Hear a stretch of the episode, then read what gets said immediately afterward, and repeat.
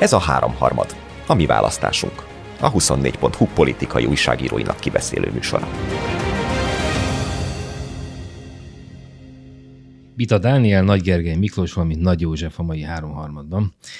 Első témánk az ellenzéki összeomlás az időközi választásokon. Négy budapesti körzetben, öt megyeszékhelyen és kilenc egyéb településen tartottak ö, olyan időközi ö, önkormányzati választást, ahol pártjelöltek is indultak. A Fidesz-KDNP a 18-ból 16 helyen indított jelöltet, közül 12-en szereztek mandátumot, ami a legdrámaibb az ellenzék szempontjából, hogy ez, ez elvileg az ellenzékhez húzó Budapesten négy választásból hármat a Fidesz nyert.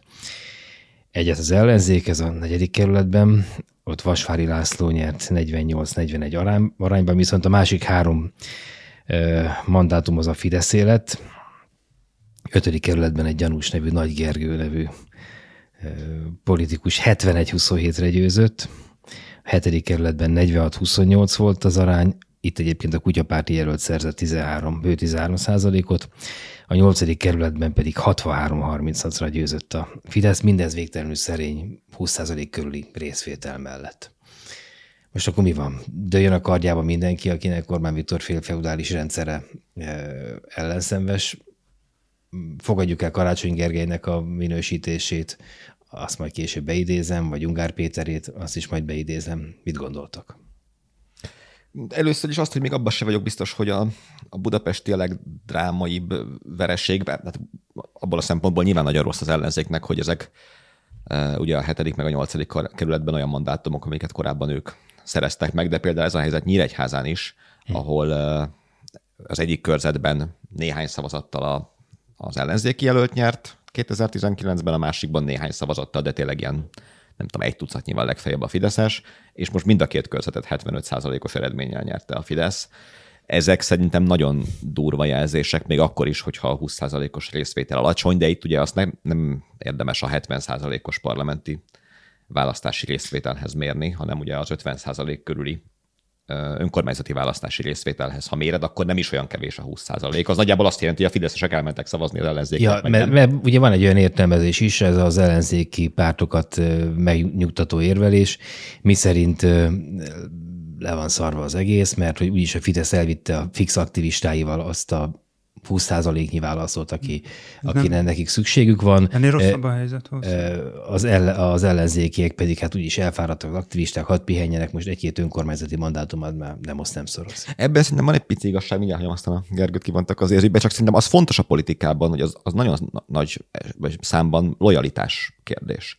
És hogyha egy pártnak olyan szavazótábora van, amelyik arra van kondicionálva, hogy elmegy szavazni, és elmegy akkor is, hogyha időközi választás van, ha két évente van, ha gyakran van, ha aláír mindent, amikor hozzájönnek, ha nem tudom, petíciózik, ha, tehát hogy ezt mind megcsinálja, visszaküldi a nemzeti konzultációt, nem tudom minden, az ugye építi a lojalitást. Ha a másik oldalon azt látod, hogy egyébként új pártok vannak, nem alakul ki olyan típusú lojalitásod egyik szervezethez sem, hiszen nem tudom, öt éve még nem volt Momentum, meg nem volt nyolc éve párbeszéd, akkor nem tudnak olyan hosszú távú lojalitások kialakulni, és ha, ha egyébként úgy gondolkodsz róla, hogy jó, hát ez csak egy időközi, nem érdekes, de hát érted, a helyi közélet életben az, hogyha a potenciálisan egy önkormányzati választáson résztvevőknek majdnem a fele elmegy szavazni, mert ugye körülbelül ez történt, hogy ezt jelenti a 20%-os részvétel. Fele harmada, igen. Hát inkább fele. A Fideszeseknek igen. Hát nem, a Fideszesekből majdnem, hát mondom, 50% fölötti részvétel nincs önkormányzati választáson. Ja, tehát, ja, Hogy, et, a, most 70-hez képest. Hát igen, de az, az nincs, tehát az, igen, az, az önkormányzati szinten az soha nem lesz.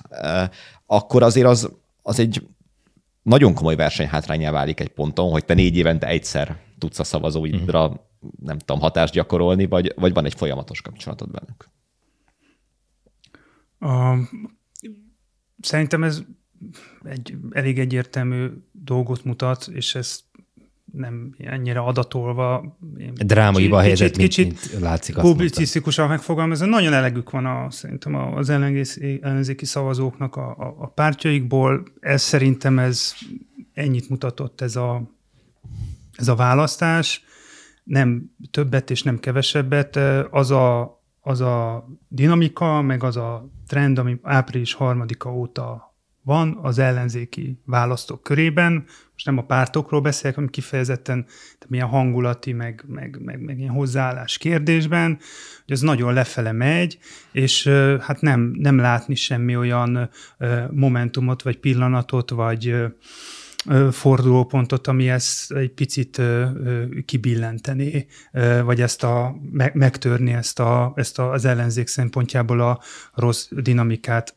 Szerintem hát ha most lennének választások, vagy most vasárnap, hát én nem tudom, hogy melyik ellenzéki párt érne el 5%-ot a mi hazánkon kívül, talán, talán a DK, de már lassan ebbe se vagyok biztos. Tehát, hogy szerintem ott az ellenzéki... DK szab... Momentum azért az meg lenne. Hát, hát nem tudom, jó. Majd az EP választáson kiderül. A súlyt helyezek rá, hogy, hogy fejből beszéljek, és ebből adódóan számos tárgyi tévedéssel, tehát most se hoztam be azt a papírt, de hogy volt a héten egy kutatás arról. Ezzel is engem próbál lenyomni Bita úr, aki papírjaimból papírból beszél, de szintén támogatni. Hát a szóval, szerény háttértár kapacitásomat hogy, oldom ezzel. Hogy az ellenzéki szavazóknak nagyjából a fele az nem hisz abban, hogy választáson leváltható a Fidesz. Egész pontosan azt hiszem a kérdés úgy szólt, hogy, tehát, hogy erőszakkal vagy választáson váltható le, és erre, erre az ellenzéki szimpatizásoknak a fele azt mondja, hogy erőszakkal amiből nem következik, hogy erőszakkal meg fog történni, mert ugye azért az nem úgy szokott lenni, hogy a kisebbség erőszakkal leváltja a többséget, vagy hát bizonyos esetekben szokott így lenni, de a polgárháborús helyzetek nem erről szólnak.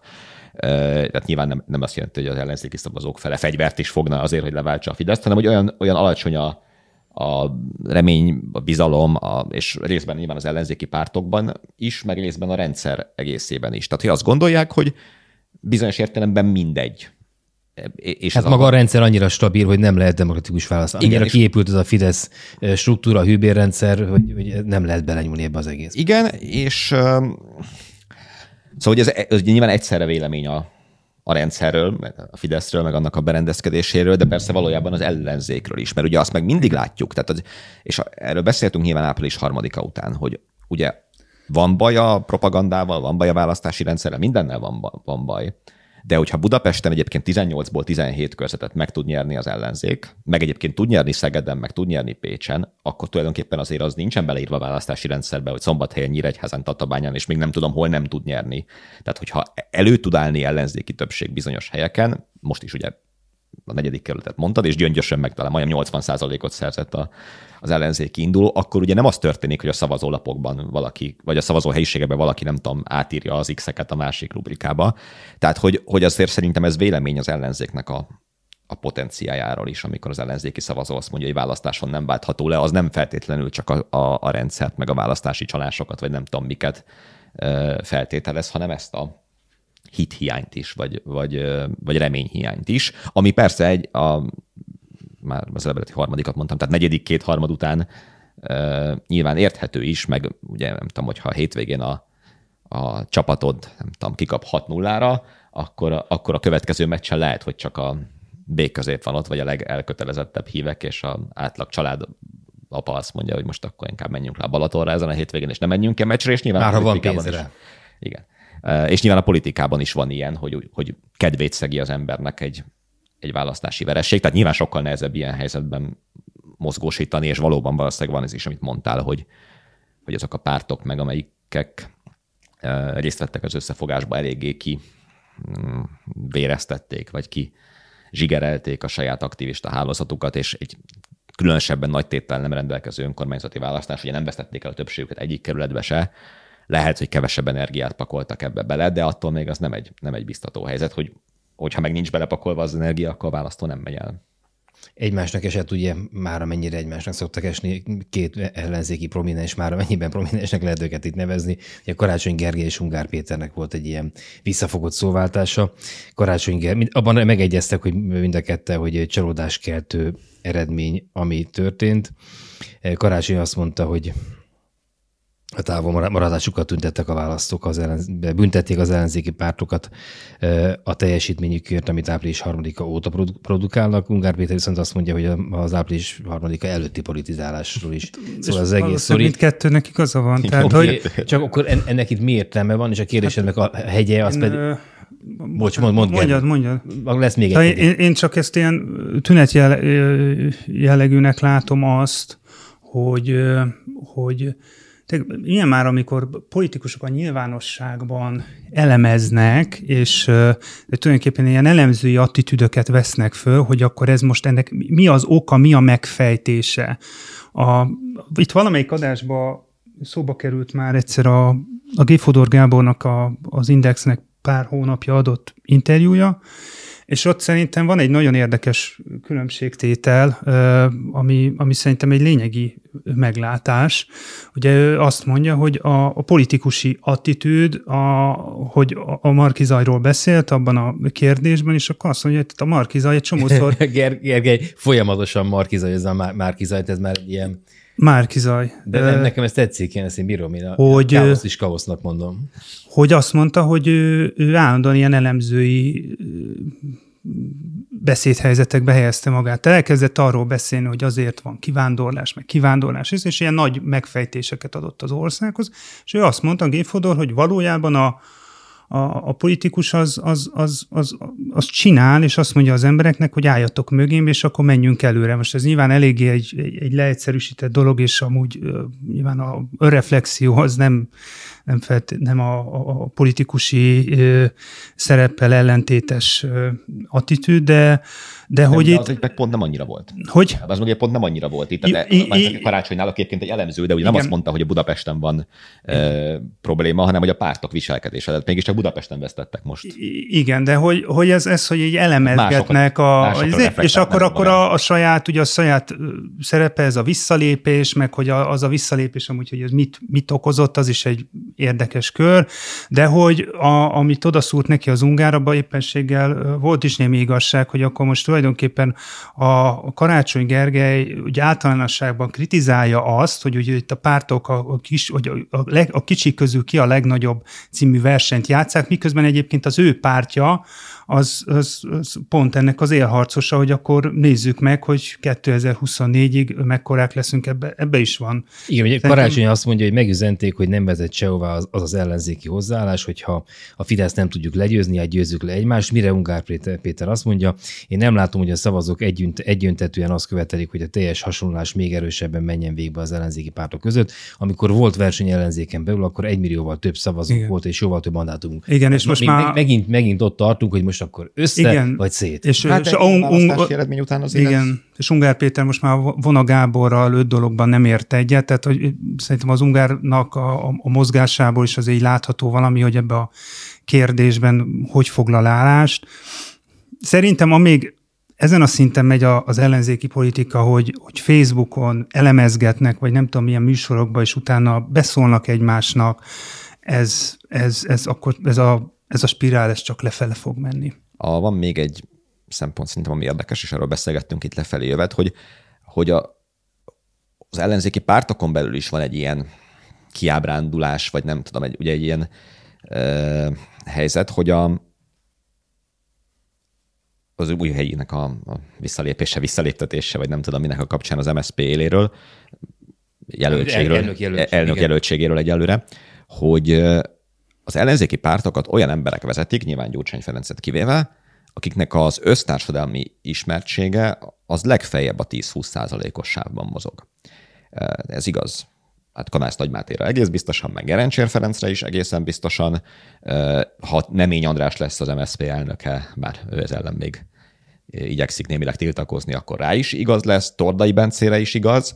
Tehát, hogy olyan, és ugye a politikában az egy nagyon nagy hátrány, hogyha neked be kell mutatkoznod, mielőtt mondasz valamit. Nyilván van egy másik típusú hátrány is, amikor ismernek és kötnek hozzád valamit, ugye a Gyurcsánynál ez a helyzet. És a Márkizai esete meg jól megmutatta, hogy nagyon hamar ismerté lehet válni, de hogyha ha az ismeretlenség, relatív ismeretlenségből jössz, akkor persze könnyebben is társítanak hozzád olyan dolgokat, amik, amiket sokszor mondanak el rólad, de nem te vagy. Tehát mondjuk Gyurcsány Ferencről most nehéz lenne kampányt építeni arra, hogy ő a nem tudom, katolikus egyháznak a küldötte Magyarországon, vagy tehát, hogy valamit az ő... Ö... Szándék sincs rá, azt hiszem. Igen, ja, ja, ja, csak azt mondom, hogy tehát valakiről tudsz valamit, azt nehezebb elbiz- azt a hitet megváltoztatni, mint amikor egy ismeretlen embert kell. Az ismeretlen emberek könnyű azt mondani, hogy ez Gyurcsány embere, mert hát én a Gyurcsányt ismerem, őt nem ismerem, akkor akkor biztos az övé. És ugye, ugye az új helyitnek szerintem most mondjuk ő egy, szerintem egy 50 os ismertségű ember. Ez körülbelül annyi, mint sok évnyi pártelnökség után a Tóth Bertalan. Eh, ami szintén árulkodó azért. de, de akik most vannak, az, az ezeknek a pártoknak tulajdonképpen a B vagy C ligája. És hogyha ugye ismeretlen embereknek kell alternatívát állítani, az annak lehetnek előnyei, tehát hogy bizonyos helyzetekben, hogyha megszabadítod őket az összes, nem tudom, rájuk vagy a pártjukra terhelődő negatív véleménytől, hogyha ez sikerül, tehát hogy itt kvázi tiszta lap, de hogy nagyon-nagyon időigényes dolog. És mintha most lenne egy ilyen kivonulás az ellenzéki térféről, vagy tehát ugye nyilván a Donald Pannánál ugye ez a, a gyermekvállalás miatt döntött úgy, hogy nem, nem marad, tehát különböző motivációk lehetnek ebben. De a nagy elemzését azért ő is közé tette ezen a héten a magyar persze, hangban. Igen, tehát, tehát hogy... Hogy, hogy én azt látom, hogy, hogy mindenki egy kicsit ilyen um, visszahúzódó, vagy, vagy parkolópályára tett helyzetben van, vagy a párt élet is kezd kicsit ilyenné válni. Mert hogy valószínűleg sokan fölmérték azt, hogy most a következő egy-két évben olyan nagyon könnyű nem lesz érvényesülni, és nem, a Mesterházi Attila szerintem elég jó példa arra, hogy ő elvitte a tízes választást, ugye, mint ilyen frissen pozícióba került, akkor talán csak frakcióvezető volt, pártelnök nem, de ugye miniszterelnök jelölt volt, és tulajdonképpen 14-ben, amikor aztán elég komoly erőpolitikával elérte, hogy ő legyen a a miniszterelnök jelölt, ne bajnai, akkor ő már tulajdonképpen egy bukott miniszterelnök jelöltnek számított, pedig ugye egy olyan választási helyzetbe ment bele nyolc évnyi szoci kormányzás, döntően gyurcsány kormányzás után, ami, amiről nem, nem feltétlenül ültetett leginkább. És hogy szerintem most kicsit ez a helyzet is van, hogy így a, nem kívánkoznak a pártok élére. Hát, hogy az MSZP-ben konkrétan az a helyzet, hogy jelenleg nincsen elnök jelölt, mert az, aki szeretett volna lenni, annak megüzenték, hogy ne szeressen lenni. Ő megnevezett egy másikat, hogy a többiek kit akarnak, de a másik azt mondja, hogy ő még nem mondta, hogy lenni akar. Nem, nem így szokott Magyarországon megszűni egy-egy párt? Hát vagy így, vagy úgy, hogy mindenki elnök Tudnánk egy 6-8 példát hozni, akár az SZDSZ-t is, hogy a végén már aztán végképp ismeretlen figura volt Abszolút. a pártén, aki még elhitte azt, hogy legalább van neki 5 perc ott a Rivalda fényben, és akkor, és akkor vége. Most ezt látjuk az, hát legalább az MSZP-nél, de hát a jobbik környékén is nagyjából ilyesmi jellegű folyamatok zajlanak. Tehát ez a, ez a... Az mennyire jellemző, hogy jobbikot ki is felejtettem, amikor felsoroltam a pártelnököket, pedig ugye ott is teljesen ismeretlen emberek. Tehát ugye az lehetne csak a, a menekülés ebből a párt számára, hogyha valaki tényleg karizmatikus figura jönne valahonnan, de se karizmatikusság, se ismertség nincsen, hanem kevésbé karizmatikus és ismeretlen figurák tűnnek föl, mint pártelnök jelöltek, és ezekből lesz nyilván valamikből a pártelnök, tehát akkor ez egyenesen visz minket a, a sülye, az ételliftes sülyeztőbe. Bedobnék itt egy... Nem minket, őket, bocsánat. Egy, egy szempontot, vagy ami szerintem nagyon érdekes. De erre rá tudtok bólintani? Erre a... De persze, én szerintem ilyesmiről is beszéltem, hogy... hogy... És akkor mondanék egy, egy ellenpéldát, vagy, vagy hogy a, a Torockai László esete, meg a picit a mi hazánk esete, hogyha megengeded, Jóska, hogy egy Igen, picit min, úgy hogy el, előre szaladjunk. Nagy kedvencem. Szóval a, szerintem nagyon-nagyon érdekes, ami ami vele történt, és nem csak az elmúlt néhány hónapban, hanem mondjuk az elmúlt néhány évben. Tehát ez, ez a, ha belegondoltok, hogy tíz évvel ezelőtt a Torockai László neve, meg az egész mm, ilyen balhéjai, meg a bírósági esetei, meg a nem tudom, a Pride-os balhék, meg így tudom én, ez így mit jelentett, és egyébként, hogy ma hol tart ez az ember, a, arra lehet azt mondani, hogy hú, hát igen, nagyot változott a világ, de érdemes azt is megnézni, hogy egyébként ő ebben mennyi energiát, bizonyos értelemben mennyi kreativitást, munkát és, és, és tudást tett, és amikor a Dani arról, ez annak aprópája jutott nekem eszembe, amikor a Dani ugye az imidzsről, meg a politikusnak a, a, a, a ismertségéről beszélt, hogy, hogy ezek ezek nagyon lassan és nagyon nagy munkával megváltoztatható dolgok, és hogy, és hogy például a torockai esete ugye azt mutatja, hogy nem biztos, hogy az a, az a jó kitérési pont, hogyha arra rendezkedünk be, hogy, hogy ATV, Klubrádió, Facebook, ugye nagyjából mindegyik helyről egy ideig így ki volt szólítva, most már az ATV-be elkezdték behívni, és hogy és hogy szerintem én csak egy olyan gondolatmenetet kísérelek meg, hogy az a fajta, persze az ő esetében az ellenzékiséget is némileg fenntartással kell kezelni, de az a kitörési pont, ahogy ő felépítette magát, az szerintem az egy olyan minta, ami akár másnak is irányadó lehet. Tehát, hogy, hogy, hogy ő, ő azt nyilván helyesen felmérte, hogy ő ezeknél az e- új nagy ellenzéki fórumokon nem fog szóhoz jutni, még a, Facebookról is letiltották, és akkor elkezdett egy olyan ö, kommunikációs ö, önmarketinget, ö, és itt a kommunikáció ö, helyezem a szót, mert szerintem itt lehet a pártoknak a stratégia, az ellenzéki pártoknak a stratégiái kérdéseiről, meg dilemmáiról beszélni, de azért első lépésben mégiscsak arról lenne szó, vagy az lenne üdvös egy pártnak, hogyha van egy témája, vagy van egy gondolata, akkor azt ne ilyen teljesen széttöredezetve lökje be a nyilvánosságba, egy napig nyomva valamit, aztán másnap megint elkezd valamit, hanem hogy, hogy, hogy így legyenek ilyen nagy témái, amit így folyamatosan nyom, és, és nagy, nagy eléréssel juttat el a, a, a választókhoz.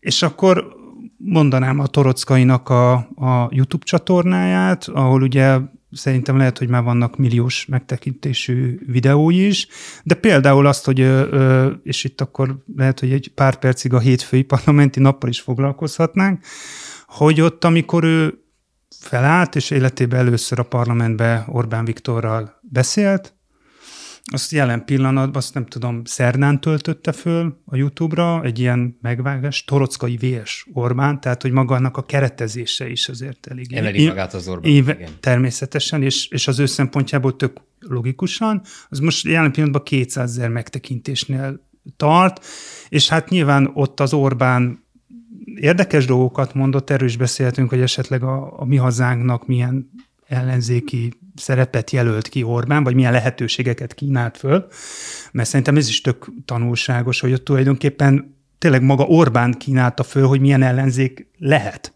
a, a mi hazánk, és hogyha egyébként betartja azt a szabályt, hogy Gyurcsányjal nem áll össze, akkor Amit lehet... Valószínűleg sikerülni. Igen, hogy lehet együttműködni, és magyar az együttműködés az azt jelenti, hogy akkor lesznek majd olyan dolgok, amiket esetleg hm, hát megkaphatnak. Orbán Viktor elmondta már hónapokkal, Igen. vagy évek, akár évekkel ezelőtt. A játékszabály. Hogy, hogy ha nemzeti ellen, a mostani ellenzékkel nem tud mit kezdeni, mert nem nemzeti ellenzék, de nemzeti ellenzék lett, az tud mit kezdeni.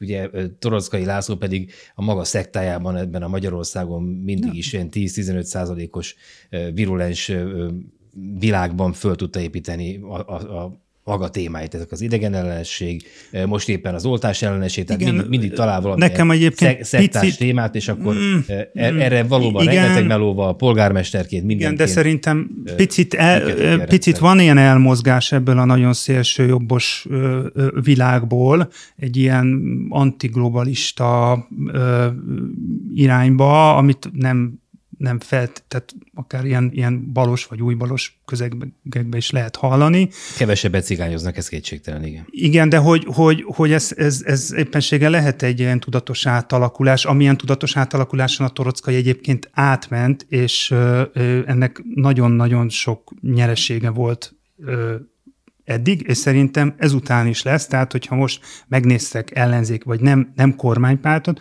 akkor szerintem elég egyértelműen a, a mi hazánknak van a legélesebb kontúrja eddig ebben a parlamenti időszakban. Erre van, erre van szüksége Orbán Viktornak, mondom ezt. I- igen, igen, de ennek van egy, másik, van egy másik oldal is, na mindegy, csak azt, azt akartam mondani a, a torockaival, vagy a torockai története, szerintem az ő, ő esete, vagy az ő elmúlt mondjuk 5-6 éve, az szerintem egy egy érdekes ilyen á, részbeni átalakulás történet, és hogy ott, ott, ott én látok valami fajta politikai innovációt, ezt nyilvánvalóan nem tartom veszélyesnek a kormánynak, de hogy ő, ő megtalált valami pici részt a, a minimális lehetőségei között, ahol azért föl tudta ezt így építeni magát, és most nem tudom, úgy hány százalékon állnak, ugye ez nem reprezentatív, hogy azért Újpesten azt majdnem 7%-ot elértek, ugye az nem, azzal, azzal úgy kiegyeznének valószínűleg egy önkormányzati választásra, hogyha így már Budapesten is ilyen masszívan 5% fölött lennének. Hát igen, és ugye volt egy kőszegi időközi választás, ahol ugye nagyon simán nyert a Fideszes jelölt,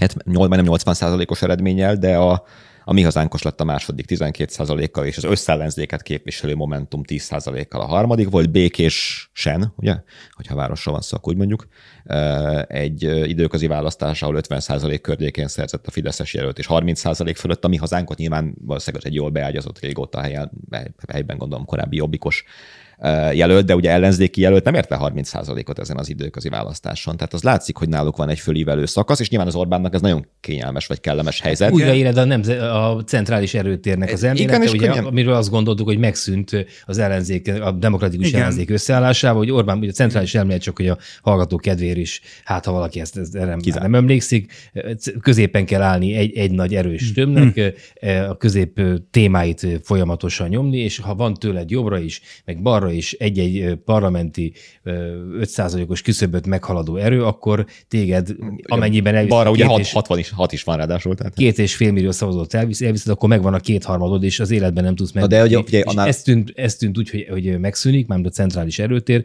de aztán most azzal, hogy, hogy a, a jobbikból áthúzó hogy, hogy mondjam, radikális jobbosok megtalálták a politikai otthonukat a, otthonukat a, a mi hazánkban, ezzel megint megvan a centrális erőtér, hiszen megvan a két oldalt a két. Meg, csak ennél szerintem sokkal jobb a helyzet, mert ugye te is két és fél milliót mondtál, csak időközben a fideszesek majd, három. majd bőven három millió fölött lettek, tehát hogy még, Annyi még, kell minimum. Még, még, nőtt is az a tábor. A másik, meg amit még a Gergőhöz akartam mondani, szerintem a legtöbbször Orbán szájából ezen a hétfői parlamenti élésen ugye azt hangzott el, hogy amilyen az adjon Isten, olyan a fogadj Isten. És ezt az Orbán viszonylag régóta csinálja egyébként. Mi keresem hogy amikor, a szavakat. Hogy amikor valakivel keresem kapcsolatban igen, nincsenek korábbi negatív élményei, ott nyilván ez részben műsor, vagy nagyobb részben műsor, de de valóban máshogy beszél, és ez még egyébként kiárt, nem tudom, mennyire emlékeztek, de a Tóth Bertalannal is elkezdett másképp beszélni, tehát volt, mikor gratulált neki a gyermeke születéséhez, mert ugye akkor éppen az volt, hogy ő még nem sértegette a, a parlamentben.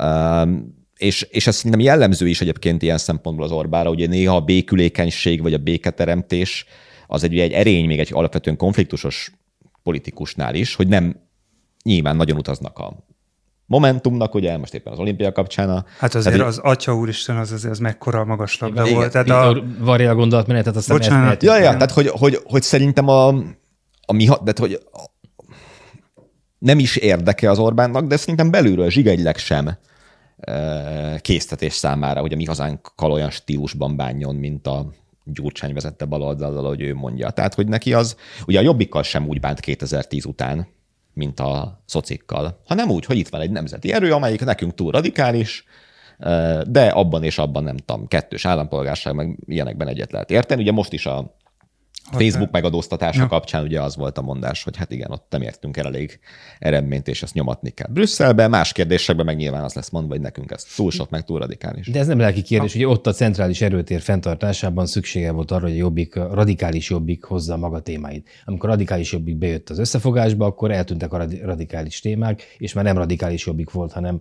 hanem középutas jobbik volt. Onnantól már nem volt érdeke szeretni ezt. Tehát nem gondolom, hogy az ő lelkének annyira kéne az földes úr lelkének annyira kéne az, hogy időnként megsimogasson valakit, aki visszapuszi a, a, a bal lábújára a nagy-nagy szeretetet, hanem politikai érdekek mozgatják nyilvánvalóan, gondolom én. Igen, de szerintem nem, nem, nem lényegtelen a politikában ilyen szempontból a, a személyközi viszony sem, és azt szerintem, hogy az vonával is tudhatóan hát sokkal jobb viszonyban volt, mint ami aztán lett belőle a közös polgári köri múlt, meg ilyesmi. Nyilván a politikai érdekek ezt fölül tudják írni, de hogy hosszú távon azért a, a mindenkivel háborúzó miniszterelnöknek néha nem baj az, hogyha hogyha azt mutatja, hogy ő egyébként teljesen nyitott lenne, de csak ne a Gyurcsány mondja. És ugye a, a hat pártot, az ellenzéket ezt elintézi, és ugye visszakanyarodjak az elére, el is intézheti a gyurcsányozással. Tehát, hogy a hat pártból ötöt teljesen ismeretlen ember fog vezetni, akiknek a tényleg az ismertsége a 20%-ot sem érje el, a hatodikat meg Gyurcsány Ferenc, akkor az emberek is úgy fognak erre gondolni, hogy ez a Gyurcsányféle szövetség. És akkor csak a hétfői parlamenti napra, hogy tényleg ez a mikor lesz olimpia, hogy ez Fekete Győr Andrásnak így nem, nem volt meg, ugye egy, egy, egy, egy olimpia kampány után ez egyrészt mulatságos, másrészt azért hú. Uh, és hogy azon a napon még ugye volt a Kálmán Olgával is egy ilyen kiszólása, hogy volt már, hogy ön kérdezett engem, akkor jobban ment, tehát hogy azért ha ezekben azért az is látszik, hogy tényleg, ha jön egy magas labda, akkor ezt nagyon le tudja csapni a, a rutinból, és erre csak annyit akartam felfűzni, hogy azért ehhez képest, ha, ha megnézted azt, hogy a Torockaival hogy beszélt, akkor a Torockai László abban a szituációban ilyen komoly embernek tűnhetett, aki, aki komolyan van véve. Ugye ez is nyilván a színház része, csak hogy ez, ez mi, mi, mi, mi, mi azt mondjuk, hogy jó, hát ez a színház része, meg tudjuk ezt a mögöttes dolgot, De egyébként, aki mondjuk egy kevés politikát követő, vagy a politikai maninációkat követő választónak, ez azt, azt, azt, azt tudja Torockai mondani, hogy ez egy, hát ez egy, ez az ember komolyan van véve. Hát ez feláll a, a, a parlamentbe, és akkor hát milyen, milyen jó dolgokat mond, tehát ez is egy, ez egy, csak ezt akartam mondani. Igen, igen, igen, én meg csak azt a... Hogy ebbe lehet vonzerő, másik plusz oldalán vonzerő. Azért, tehát hogy azt viszont nem is várható ez szerintem. Tehát, hogyha ilyen Jakab Péter, ilyen lókupeci stílusban beszélsz egyébként a miniszterelnökkel, akkor a következő héten nem életszerű az, hogy konstruktívan tudtak beszélgetni az áfa csökkentésről. És persze nem mindenki beszélt úgy az Orbánnal meg a parlamentben, mint a Jakab Péter, de hát mindenki közös listán indult vele. Tehát, hogy az meg szerintem nehezen lesz tartható, és ilyen szempontból ez egy versenyelőnye lesz a mi hazánknak, hogy ők ezt tartani fogják. Tehát mert ugye most is nem tudom, Novák elődnek azért volt két olyan költségvetési módosító javaslata, amiket Kövér László utasított vissza, az egyik a holokauszt kárpótlás megszüntetéséről szólt, a másik pedig a roma támogatások teljes eltörléséről, mert úgyis ellopják. Szóval ez, ez azért eléggé jobbra van, de ehhez képest, hogyha a személyközi kommunikációban megmarad a tisztelt miniszterelnök úr, szeretnénk, hogyha megadóztatná a Facebookot, kommunikációs irány. A másik oldalról meg egyik héten azt mondjuk, hogy tisztelt miniszterelnök úr, legyen kedves fölemelni a rendőrök fizetését, a másik héten meg különböző élelmiszeripari termékeket lóbálva tényleg, nem tudom, börtönnel fenyegetjük, akkor, akkor nem életszerű, hogy egyik héten kedvesen válaszol, a másik héten, vagy konstruktívan a másik héten meg, meg ugyanebben a stílusban. Ő elkönyvelte ezt a baloldali ellenzéket már olyan meg, hogy ők mindig úgy beszélnek, ahogy Gyurcsány beszél, hogy Jakab Péter beszél, és úgy is válaszol nekik, még akkor is, hogyha egyébként ezen a héten az ellenzék nem tudom, hat pártjából három vagy négy is alapvetően ugye ebben a béremelések, támogatjuk az árstoppot, de nem elég hangütésben szólalt meg.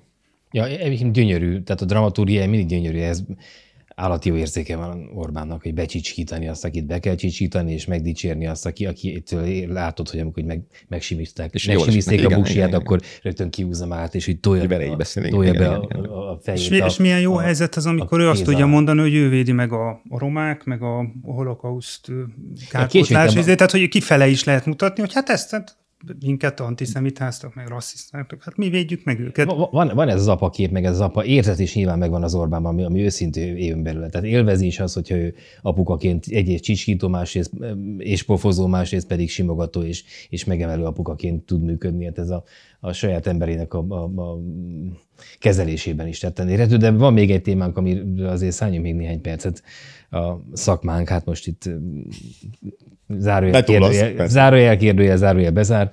A szakmánkban is történtek érdekes változások a héten. Ugye egyszerűsödik a jobbikos, jobbikos, a jobbos médiavilág. A, a Pest... jobbikos is, azt, azt igen. mondják. Igen. A Pesti TV és a Riposzt után a figyelő és a végé is bezár, és a pénz láthatóan megy a, egyrészt megmarad a rendszeren belül, másrészt meg megy a nem hagyományos sajtóra erre a megafonos világra. Még most láttam reggel, hogy a Déri Stefi nevű hírtévés műsorvezető is a hírtévé helyett a megafont választja, hogyha minden igaz. Ekközben pedig halljuk, hogy folyamatosan leépítések mennek a, a Kesmában is. Most éppen napokban a, a Békés megyei hírlaptól hívott valaki ismerős, ott is szórják ki az embereket Igen, sorban. a vidéki... Tehát, az a vidéki... is, ami megmarad, még abból is Igen, dobják ki az embereket. Feleznek. Mit látok, ez, ez vajon mi van emögött, hogy egyrészt lehet az ugye, hogy értelmetlen ennyi pénzt beleölni a Fidesz médiába, miközben a közmédián keresztül úgyis elérnek mindenkit, meg amúgy is megvan a, a bőséges kétharmad, akkor minek pazaroljuk a pénzt mondjuk Pesti tévére, ahol szerény elérhet, el, elérhetőséggel, eléréssel sok pénzből működött a rendszer vagy tényleg kevés a pénz, számít az az egy milliárdocska, amit mondjuk beletettek a Pesti tv meg az a néhány milliárdocska, amit lehet spórolni a Kesma lapoknál dolgozó embereken. Szóval mi itt a megoldás? Az is volt, azt hiszem, ebbe a világgazdaság megfigyelő történetben, hogy az ottani újságírókat nem elbocsátják, hanem beintegrálják talán a Origó Magyar Nemzet vonalra. De hogyha összeadod, hogy hány ember dolgozott a világgazdaságnál, meg a figyelőnél, és mondjuk hány fős gazdasági ravatal van az origónak, meg a, Igen, külsősként majd meg a magyar nemzetnek, akkor alig ha fog kijönni ez a matek, hogy Hát igen, szóval logikus, ha azt úgy, úgy nézzük ezt a történetet, hogy egyrészt van a Kesma, ami egy ilyen iszonyatosan nagy monstrum, tényleg egy, nem tudom, 400, Közel 500 majdnem, majdnem 500 létre, és azóta is vannak Tehát, hogy, hogy mindenféle, mindenféle piaci logikának ellentmondott, tehát, hogy, hogy egy olyan szervezet, amit nem tudom, hogy akik benn vannak, mennyire láttak át, csak hát nyilván most elindulhatott egy olyan irány, hogy akkor ezt a baromi nagy szervezetet próbálják meg kevéssé, veszteségessé tenni, és akkor nyilván első körben azokat a, a helyeket nyírják le, ahonnan hát hogy mondjam, kevés politikai hasznot várnak. Ez eddig nem számított. Ö, meg számít? Hát, Még számít most? Hát mert április harmadikán lehet, hogy az eredményből ezt a következtetést is levonták. Egy részben igen, szerintem minden ok miatt számít, amit felsoroltál. Tehát egyszerre van az, hogy bár ugye jön vissza a reklámadó, és úgy van téve, mintha egyébként itt a médiában is borzalmas extra profitok keletkeznének, de azért ugye a Cashma könyveiből az látszik, hogy valójában ők is üzemi vesztességgel mentek már tavaly is. Valamilyen házon belüli eszköz átrendezés miatt van ott kimutatva nyeresség emlékeim szerint tavalyról, és valóban az van, hogy mi egy olyan kiadóban ülünk, ahol, ahol rengeteg print termék is van, ugye, tehát emellett tényleg, ez volt az indok, tényleg brutálisan megdrágult, és százmilliós költségeket okozva drágult meg a papír. Tehát én azt el is tudom képzelni, hogy a, a világgazdaságnál, vagy a, vagy a figyelőnél, amiket egyébként mondjuk, tehát azok újságok voltak, szemben a riposzttal, meg, tehát hogy e, nyilván kormánypártiak voltak, nem kérdés, e, nyilván a kampányban a világgazdaságnak a Facebook oldalán is ugyanúgy tolták a fizetett hirdetéseket, a, mint a e, egyébként nagyobb elérésű médiájukban, de, de, de maga, maga a termék az egy újság volt. És hogy itt sajnos tényleg a, a sajtó, vagy a print sajtó olyan helyzetben van, hogy, hogy itt nyilván ugye nagyon kevés, tehát nem tudom, néhány ezres, több százas példányszámokról lehet beszélni, a, és itt nyilván az ember akkor ebből adódóan, főleg ha már élt meg ilyen lapbezárást, meg megszüntetést, akkor meg aztán végképp igyekszik is szolidáris lenni, tehát hogy itt nyilván van valamiféle e, tényleg pénzügyi ok mögötte, meg, meg, meg a, a sajtó viszonyokkal magyarázható. Ami a másik, ugye a, a tényleg a riposzt, ami meg a Pesti TV, ami ennek a Fideszes média birodalomnak is a jobb szélén, vagy a nem tudom milyen szélén, tehát a szakmára legkevésbé emlékeztető szélén helyezkedik el, az ott szerintem meg inkább az a szempont, amit mondtál, hogy sokba kerül és keveset hoz, miközben ennek a kampánynak a tanulsága az, hogy a Facebookon elköltött milliárdokkal megafonnal, ilyesmi, sokkal több embert érsz el, ugye, és a megafonhoz ezek az emberek is vándorolnak. Tehát Bohát Dániel, és mi, akik eddig a Pesti tévében voltak. Tehát ott meg valójában átrendeződés van. Jeszenszki a Hír TV-hez. Nem is kommentálom. De tehát ugye szerintem egyszerre van ez a két folyamat, hogy van pénzügyileg is baj, és veszteséges termékeket a mai világban, amikor egyébként tényleg minden pénz kell, és nem feltétlenül Mészáros Lőrincnek, mert ugye ott a Pesti TV és TV2-s univerzum végén azért ő is ott van, hanem tényleg a bevételek szintjén. Ugye annak nem sok értelme van, hogy a saját médiádat is vesztességbe kergeted, kifizetteted vele a reklámadót, és állami pénzekből kell felszínen tartanod, miközben az egész reklámadó, meg minden külön adó arra megy ki, az állami bevételeket próbáld megnövelni, és is. Hát amekkora szar van, ezt nem, az nem nagyon kérdés, meg tényleg minden. Hát meg azért fingasd meg a, a nem fideszes sajtót. Hát de, a de, sajátodba épp úgy vissza tudsz majd tolni a, a reklámon, vagy bármilyen. De hát ezért ezt mondom, hogy ezt nem érdekel. Hát, hogy ennél sokkal nagyobb baj van, és ebben elég, elég biztos is vagyok, ezt ők is tudják, meg be is látták. Tehát, hogy az most nem érdek, hogy milliárdokat szedjünk be az egyik oldalról, és utána azt odaadjuk a Fideszes médiának, amelyik egyébként szintén veszteséget termel, miközben tényleg kell a pénz az államnak. Uh-huh. És mi, mi nem lassan ott azon a szinten vagyunk, hogy minden milliárd kell. Szóval ez tétel. Az tétel, amit itt most megsporolnak. Én szerintem abszolút. Uh-huh. Nyilván nem olyan tétel, mint amit a bankadóból lehet beszedni, vagy ilyesmi, de hát nem tudjuk, hogy hol lesz vége az inflációnak, nem tudjuk, hol lesz vége egyáltalán a háborúnak és ennek, ennek a hatásainak. Nagy Márton sem tudja, mint a ménapi. Igen, szóval, hogy, hogy szerintem van, van ez is, és nyilván van az is, hogy a politikai hatékonyság szempontja meg meg az, az elég egyértelművé vált, hogy a közösségi médiában a Fidesz, amit ugye korábban ilyen óvatosan, meg, meg távolságtartóan, most ezerszer elmondtuk, hogy Tarlós Istvánnak még Facebook oldala se volt a karácsonyal szembeni kampányban, a legutóbbi kampányban már iszonyatos pénzből, de szónak a leg haszonelvű megközelítése szerint, de, de de professzionálisan használt. Egy kört fussunk a, szerintem a, a vidéki lapokkal, meg a, egyáltalán a vidéki nyilvánossággal, ami borz, borzalmas és katasztrofális helyzetben van már nem tudom hány éve, és ezt már nagyon sokszor elmondtuk, meg ez, ez, ez tudható, de hogy ott tényleg az nagyon érdekes, hogy ha megnézitek azokat a ö, példányszám zuhanásokat, amik egyébként még a prosperáló megyékben is Vas, vagy Györmoson, vagy a Kisalföld, meg a Vas népe, vagy a, a, Dunántúli napló, vagy a Baranya, vagy esetleg tudom én, a, a a ilyen nagyobb számú ö, nap, vidéki napilapoknál megtörténtek, az, az egészen brutális, és ö, ö, itt például ugye az van, hogy mondjuk a figyelőnek, vagy a, a, a világgazdaságnak beszélhetünk esetleg a piaci versenytársairól, hogy mit tudom én, aki gazdasági témát akar olvasni, akkor az inkább tudom én, HVG-t vesz, vagy, vagy tehát, hogy akkor neki az. De ugye például a vidéki napilapoknál nincs ilyen piaci helyzet, tehát hogy ott, ott, ott tényleg ö, ö, egy lapot lehet venni, hogy te a megyei hírekre elvileg aznap kíváncsi vagy, meg hogy ott egy térségedben mi történt, és ez egy irgalmatlan nagy piaci előny, és egyébként ezek a lapok a 2010-ig, vagy az évekig elég jól is működtek, és a Ringé meg a Axel Singer az, az ebből elég komoly hasznokat is vett ki.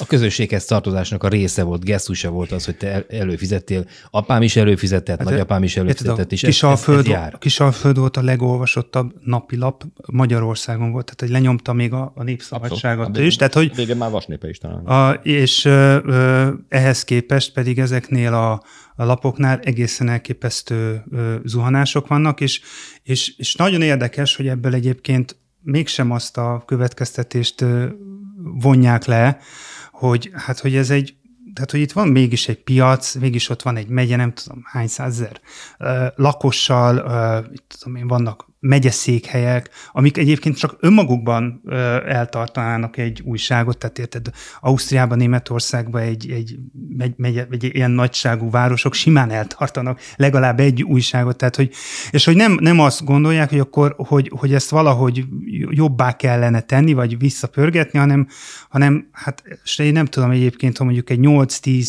fős szerkesztőséget ötre levágnak, amik ugye most voltak hírek, hogy akár Szala megyébe, meg talán a Győr Körmosomba is nagyjából. Ilyen létszámokról ez... beszélünk? Hát 8-10 Igen, egyrészt van egy... Jön a központi jön, jön, jön, jön egy központi, de hogy azt, azt akkor a mellé föl kell valami helyi érdekességet építeni, de hát Hát ezt, ezt nyilván nem lehet 5-6 emberrel ö, csinálni, csak úgy, hogy berakod a közleményeket, vagy, vagy olvasói levelek, vagy tehát, hogy lényegében meg, megszűnsz sajtónak lenni. Nyilván ez nem most történt meg, csak azt akartam ezzel így felvetni, hogy, hogy hogy miközben itt a tényleg ilyen, akár a budapesti választási eredményről beszélünk, azért tényleg a, a vidéki nyilvánosság az, az, az mekkora rugást kapott újra a nem tudom, hanyadik alkalommal. Csak mik, ez, ennek van mégis egy olyan piaci mm, kontextusa, ahol, ahol tulajdonképpen minden adott lenne ahhoz, hogy egy, egy darab megyei lap az, az mégse működjön ennyire veszteségesen, és ne kelljen teljesen kiüríteni, hiszen mind egy csomó olyan érdek van, ami azt mondaná, hogy abba az újságban jó benne lenni. Igen, viszont szerintem itt is ugye, vannak személyes tapasztalataink és ez ügyben, tehát hogy a 2008-as válság is iszonyatosan uh, a szakadékba taszította a sajtót, és ugye most is az a helyzet, tehát brutális árak vannak.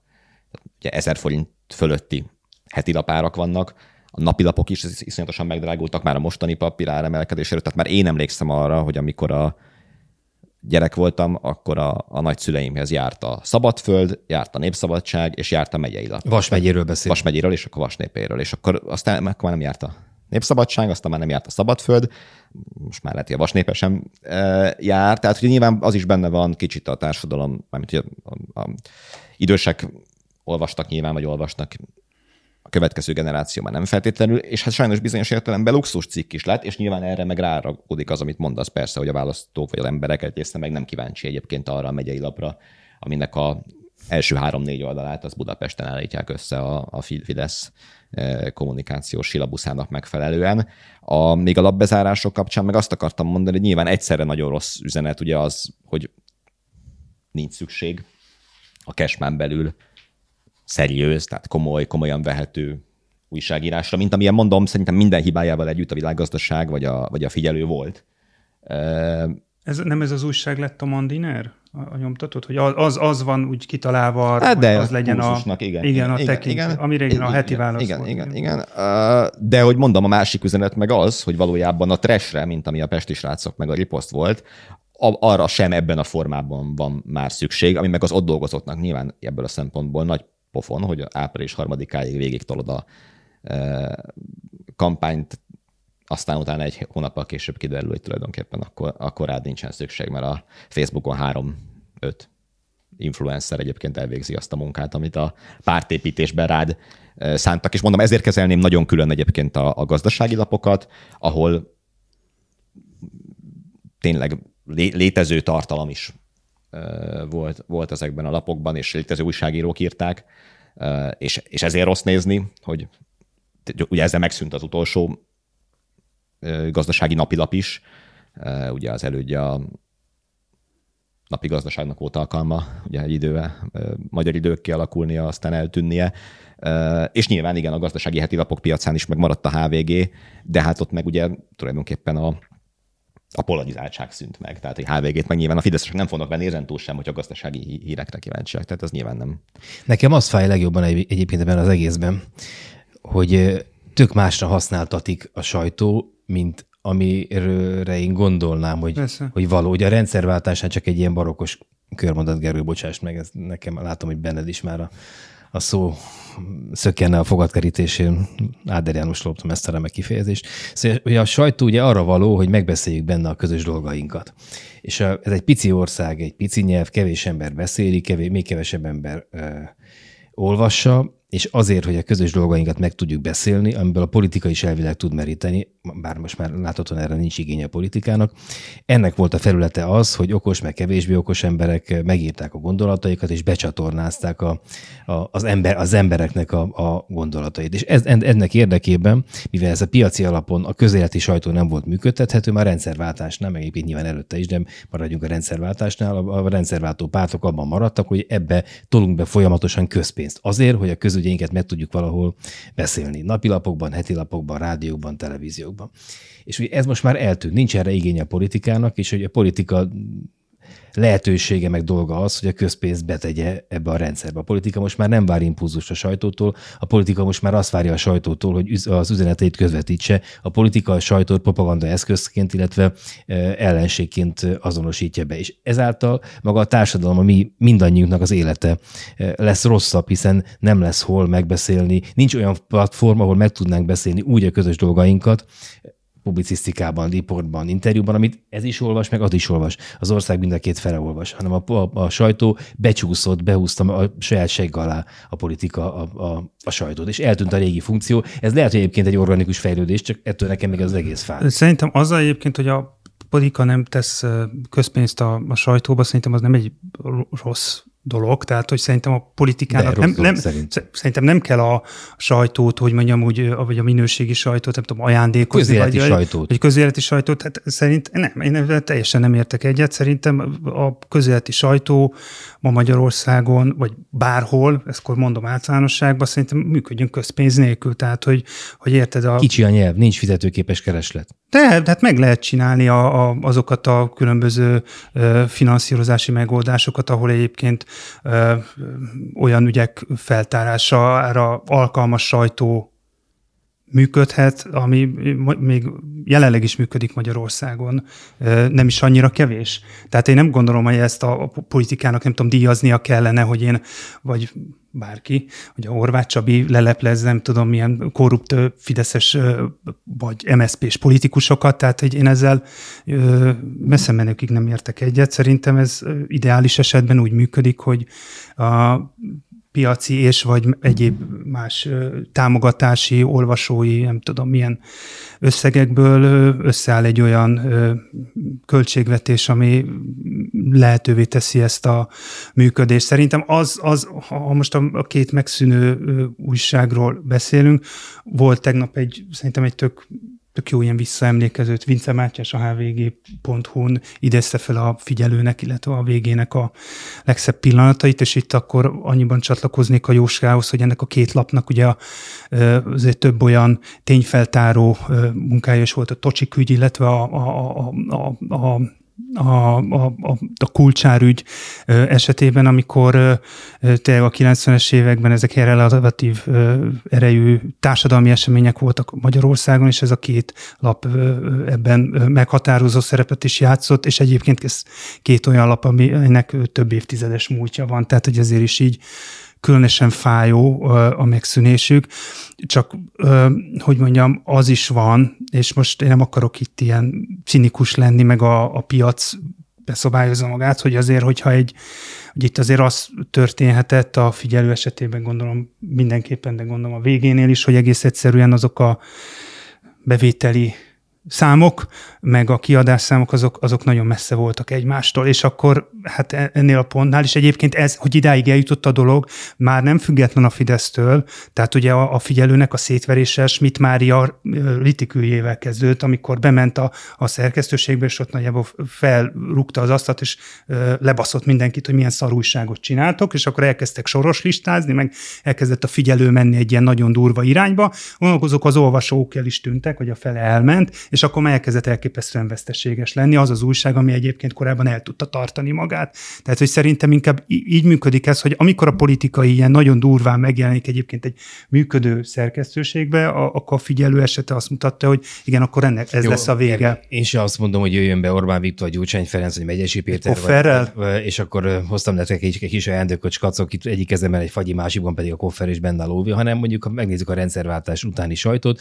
akkor az volt, hogy állami vagy államközeli közeli cégek hirdettek, nem tudom, a MOL hirdetett a 168 ában meg a, meg a heti válaszban is, és hirdetett a Nemzetben is, meg a Népszabadságban is, és ezzel nyilván nem, attól nem vettünk több benzint, és, és nem vettünk több áramot, hogy ezek a cégek bekerültek ezekbe, ezekbe a lapokba. Ellen, ellenben volt egy biztos anyagi háttér ezek mögött, valamennyire biztos anyagi háttér ezek mögött a lapok mögött, amelyek végezhetnék a munkájukat. És ha normális volt a kormány, akkor egyformán adott a példányszám alapján, meg a, meg, tudom, a teljesítmény alapján hirdetési pénzeket ezeknek a, a, az orgánumoknak. Mert ez hát nem igen, Amerika, mert... és nem is Németország, nem tudom, 83 millió ember, ez egy 10 milliós ország, ahol ahol meglehetősen szűk azon embereknek a köre, ahol akik vesznek, szerintem még a magyar narancs az egy kiváló példa erre, most nem tudom, 10 alatt van szerintem a példányszám. Biztos lényegesen, miközben egy fontos fóruma volt, meg talán most is az lenne a, a nem tudom, közéleti sajtóra, de tízezer emberre, vagy nyolcan, vagy hatta De most ezen nem segítene, ha egyébként a, pont a narancsban MOL az hirdet, vagy, vagy sokáig hirdetett biztosan, de hogy az megoldás lenne, hogyha a Nemzetgazdasági Minisztérium nagy izéket rakna oda be, hogy egyébként szárnyal a gazdaság, egyébként lehet, hogy ezt a hirdetést a narancs meg se jelentetni. Tehát, hogy ezek szerintem nagyon bonyolult kérdések, tehát, hogy szerintem ez nem... Tehát ezek e, kicsit most nekem az jutott eszembe, hogy amit te elmondtál, ez egy ilyen idealisztikus értelmezése a 70-30 világnak. De hogy nem kommunistáztál, Bita úrnak adjuk még meg a végszó Sajtófinanszírozás vitátokat? Nem, én ezt értem azt a... Tehát, hogy az, az nyilván úgy van, hogy a, a, ha az állam torzító, piac torzító hatásként van jelen, és most ez a helyzet, az nem jó. Tehát, hogyha a, a kormány csak a jobboldali lapokban üzeni azt a koronavírus járvány idején, hogy mossák kezet, és nálunk nem üzeni, az nyilván nem azért van, mert egyébként bizakodjunk ebbe. Azért van, mert azt szeretné, hogy a 24 olvasói nem mossanak kezet és dögöljenek meg ott a koronavírus járványban, ahol éppen vannak, hanem hogy a finanszírozás része az, hogy, hogy, hogy kikap állami hirdetéseket. Propaganda része. Igen, igen. Az nyilván nem teremt egészséges helyzetet, de mondom, ilyen szempontból én mind a két állás pontot érteni vélem. Tehát, hogy ez nem jó, hogyha ezt tartja életben. Nyilván a 90-es években is azért a napilapok példányszámai a százezres nagyságrendben voltak, és nem a néhány ezres, meg néhány tízezresben, tehát hogy az egy kiegészítő dolog, hogy, hogy van. Tehát, hogyha van állami pénz, az nyilván egy ideális esetben igen, olvasottsági alapon megy, és nem kell, hogy hirdessen az atomerőmű, paksi atomerőmű, hogy te tőlük vegyél áramot, vagy atomerőműként viszonylag ugye csekély piaci konkurenciával kell szembenézniük, tehát hogy ez kizárólag finanszírozás, akkor, akkor nem jó, meg, és, és nyilván inkább az volt nem mecenatúra. Másfelől meg igen, tehát az, az viszont szerintem igaz, hogyha ha az állam részt vesz ebben, és bizonyos termékeket teljesen megfoszt a hirdetésektől, és másokban meg mondom, akár a tényleg létező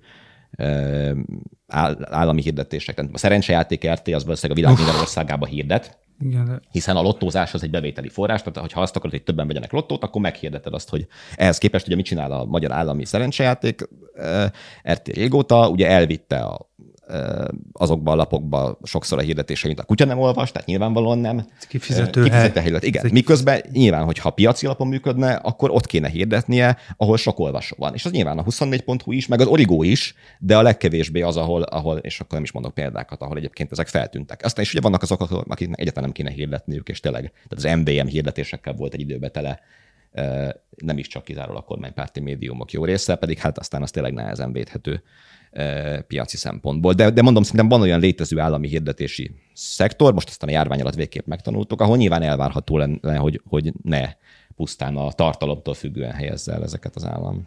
Na, azzal köszönjük, hogy akkor azzal támogatnak bennünket is, hogyha minket olvasnak, sőt, még bizonyos fajta egyéb forintosítható támogatásokkal is lehet a 24 is támogatni. Hajrá! Akkor most elköszönöm Vita Dániel, Nagy Gergely Miklós és Nagy József Jövéten. Folytatjuk.